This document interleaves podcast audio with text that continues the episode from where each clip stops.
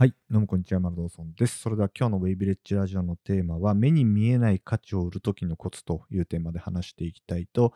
思います。えこれからですね、あなたが起業しようとしている、もしくは起業している中でですね、えー、何を売ってるかによってですね、ちょっとこの話の参考題は変わってくるんですけれども、もしあなたがあ物質じゃなくてですね、情報価値だったりとか、目に見えない価値を売っているのであれば、非常に参考になる話だと思いますので、ぜひ最後まで聞いてください。え僕らですね、ビジネスをやるときにですね、広告ビジネスじゃないのであれば、基本的には商品を作って売らなきゃいけないんですね。で、この商品というのは大きくふたつの種類があります。ひとつが物質的な商品です。そしてもうひとつが目に見えない、えー、価値ですね。情報価値みたいな感じ。まあ、オンラインコースとかも情報価値なので、ちょっとこっちの部類に入れてほしいんですけども、基本的には我々コンテンツビジネスというのは、この情報価値、つまり目に見えづらい価値を売ってるんですね。まあ、ただですね、実はこの情報価値の中にも、えっと、目に見えやすい価値と目に見えづらい価値っていうのがちゃんとあるんですよ。ちょっとイメージしてほしいのが、まず物質と、えー、情報っていうふたつの売るものがあるとします。商品にするときにね。で、その情報の中にも、目に見えやすい価値と目に見えにくい価値があるってことなんですね。で、特に今日はこのですね、情報の中のその中でも特に目に見えづらい価値のビジネスモデルをやろうとしている人に非常に参考になる話なので、えー、ちょっと聞いてほしいんですが、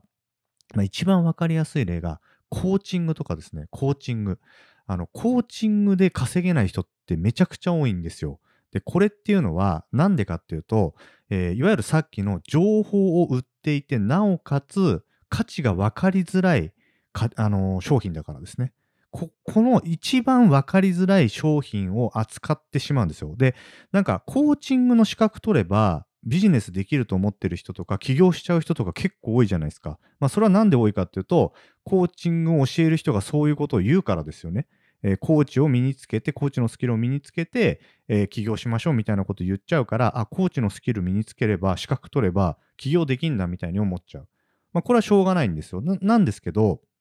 えっと、別にコーチングを否定してるわけじゃないです。はっきり言ってコーチングってめちゃくちゃ価値高いんですね。これは僕もよくわかってるし、えっと、なんですかね。特に、うんと、僕もやったりしてます。本当にコーチングって無意識のうちにコンサルとコーチングみたいなこともやったりしてるんで、この価値っていうのがいかに高いかっていうのはよく分かってるんですけれども、ただですね、大抵のビジネス初心者がコーチの資格取った時にこの本質が全然理解できてないんですよ。だからあのなんかビジネスやってもうまくいかない。なので、まあ、ちょっとコーチングを例にですね、えー、今回のテーマについて話していきたいと思うんですけど、えっとまずこういうコーチングみたいなビジネスモデルをやってる人ってのは、売るものがふたつあるんですね。これが分かってないんですよ。だから自分のコーチのサービスが全然売れないですね。で、これ順番に売っていかなきゃいけないですけど、まずひとつめに売らなきゃいけないのは、コーチングの価値をお客さんに売らなきゃいけないですね。そしてその後にコーチングの自分の商品を売らなきゃいけないですよ。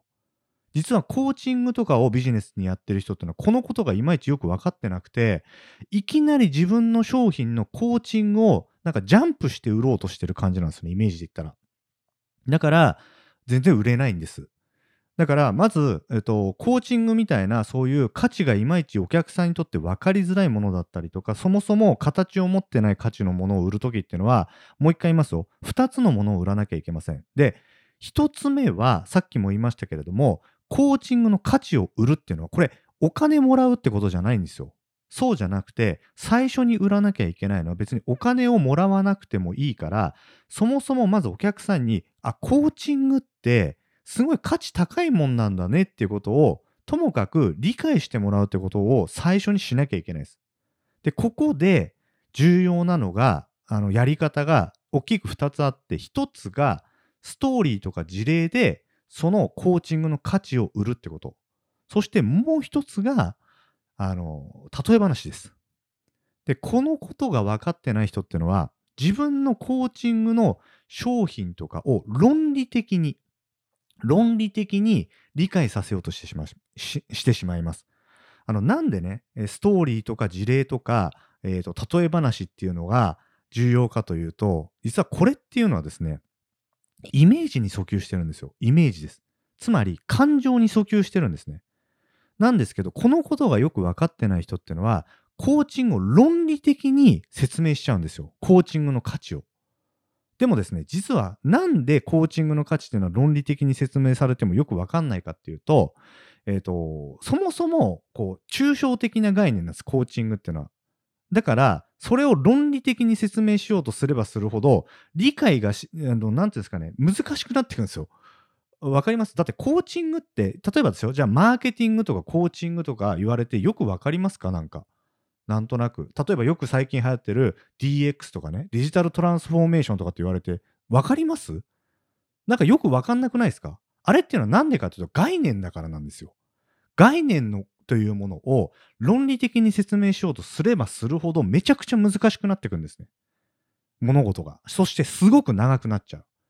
なんですけど、これをストーリーとか、例えば事例だったりとか、例え話、例えば野球に例えたりとか、えーと、料理に例えたりすると、なんとなくイメージが湧くんですよ。すると、あ、なんかコーチングってなんか価値あんだねみたいな、あ、なんかいいんだねって、感情的にまずお客さんの感情を動かすのが最初なんですね。それをやった後に、今度自分のコーチングっていうものの商品の価値を売っていくんです。今度は論理的に売っていくんですよ。だからこのことがよく分かってない人っていうのは、そのいきなり論理的にコーチングを説明しようとしちゃうんですね。コーチングというのはあなたの人生をより良くするためのものですとかって言ったって、なんかよく分かんない。今論理的ですよね。コーチングがあればあなたのやりたいことが見つかりますとかって言われたって、今論理的ですよね。よく分かんなくないですか、そんなこと言われたって。それよりも、ある人のストーリーだったりとか、例えば料理に例えられたり、例えてもらったりとか、あ、なんかそういう、あ、そっか、そういうイメージなんだねみたいな方が、実はお客さんって感情が動かされるんですよ。するとコーチングみたいな、そういう概念的、概念的なものを自分の経験を通して感情とリンクさせるんですね。で、それでなんとなく理解するんですよ。だからこれを最初に実はやらなきゃいけないですね。こういう、えーと、そもそも物じゃないものを売るときとか、えー、もう一回何度も言いますよ。ちょっと難しいんでね。そもそも物じゃないものを売るときとか、その中でも価値が分かりづらいもの。例えば僕みたいに情報を売ってても、例えばオンラインコースみたいなものっていうのはちょっと分かりやすいんですよ。具体的じゃないですか。だって普通に動画があって、コースがあって、あ、これ受けれるんだみたいな。こういうチュートリアルなんだみたいな、分かりやすいですよね。だけどコーチングっていうのは、え、そもそもお客さんによって全部価値が変わるんです。だから A という人にとってはこういうアプローチが必要、 B という人にとってはこういうアプローチが必要って、 C という人にはこういうアプローチが必要というふうに変わっていくものだから、これをですね、いきなり論理的に話されたってよくわかんないですね。そうじゃなくて、ストーリーとか、あ、まずお客さんの感情を動かすことが先です。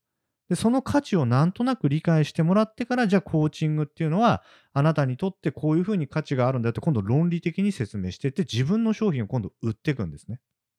わかりますか？このに段階セールスしなきゃいけない。いっかいめはお金もらわないですよ。だって普通に売るって言ってますけど、えっと、必ずしもお金をもらうものだけが売るってことじゃないです。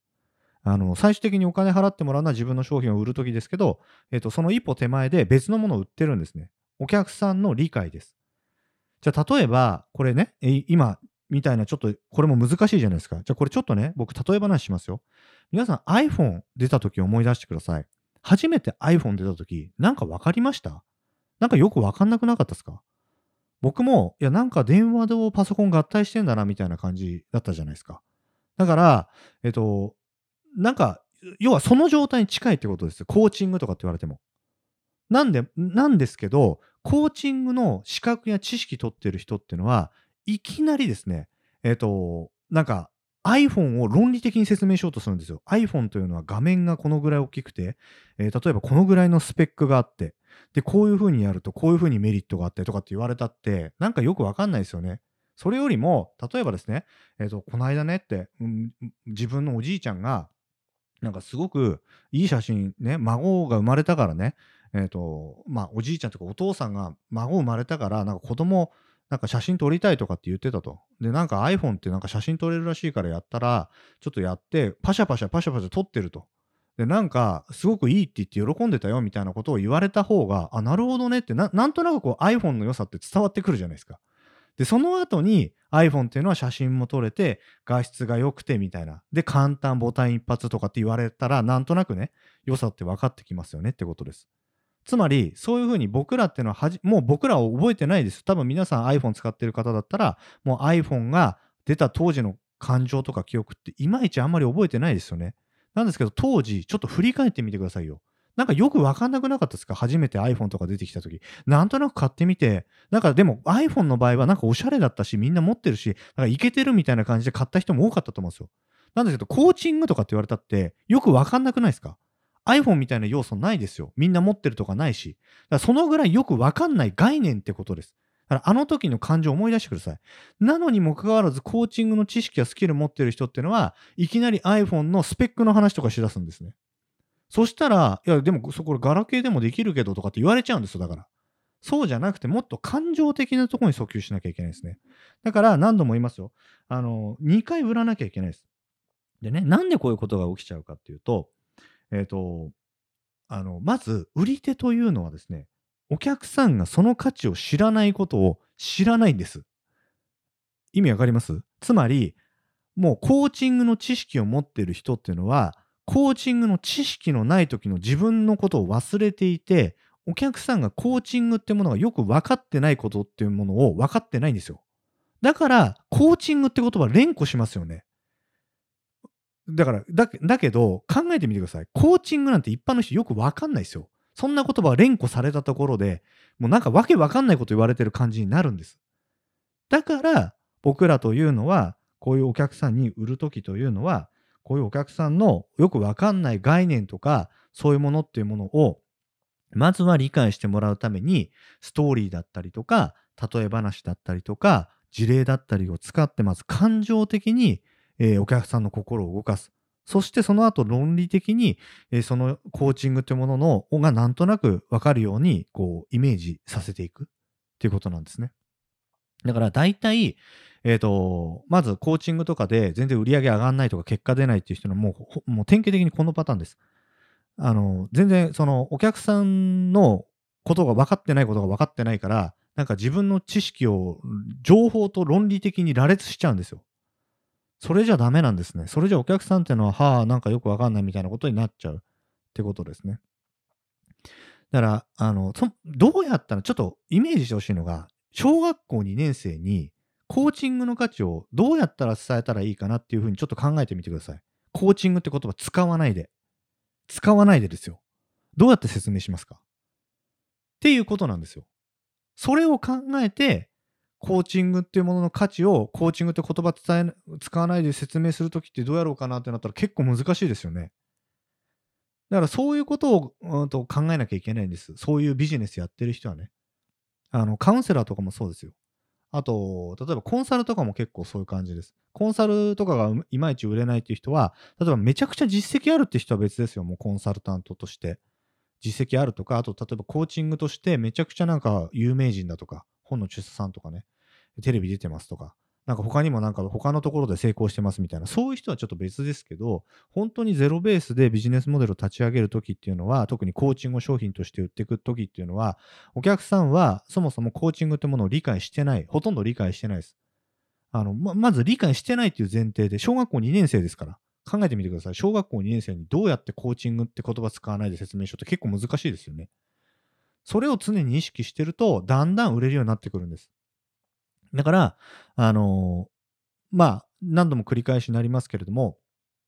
えっと、あなたが売ろうとしているものっていうのは、お客さんは思ってる以上に全然わかんないということです。本当に。だから、それをまず知るってことが最初のスタートってことですね。で、そうやって、まずいっこめの、あ、まずお客さんにコーチングってもののが感情的に売れたと思ってもらったら、まずは一つの成功です。あ、なんかコーチングっていいんだ、みたいになった時点で、まず一つ丸ですよ。で、ふたつめに自分の商品を今度売ってお金もらって二重丸って感じですね。だからそのぐらい難しいビジネスやってるってことですよ。コーチングっていうものを売るっていうビジネスモデルは。まずこの難易度知らなきゃいけないですね。だからなんか物を売るのと違うんですよ。形あるものを売るのと全然違うってことです。しかも情報を売ってるんだけど、情報の中でもさらに価値が分かりづらいものを売ってるから難易度激高ってことですよ。これをビジネスモデルに選んでいるのであれば、セットで必ずマーケティングのスキルが必要だということなんですね。だからしっかりした企業に対しての基礎スキルだったりとか知識っていうのがないと、コーチングのスキルだけ身につけたってしょうがないってことです。だってコーチングっていうのはあの買ってもらってから提供する価値ですよね。それを買う前に伝える技術も必要なんですよ。だからこっちセットで持ってないとコーチングなんて余計売れないですね。今のはコーチングを例えにして話しましたけど、他のビジネスモデルも全部一緒です。あなたのやってるビジネスモデル、あその全部一緒っていうのはその、あの分かりづらいビジネスモデルですよ。価値が分かりづらいビジネスモデル。だからもしあなたがそういうビジネスモデルやってるのであれば、この今日の話を参考にしてやってみてください。はい、ということで今日は以上になります。最後までありがとうございました。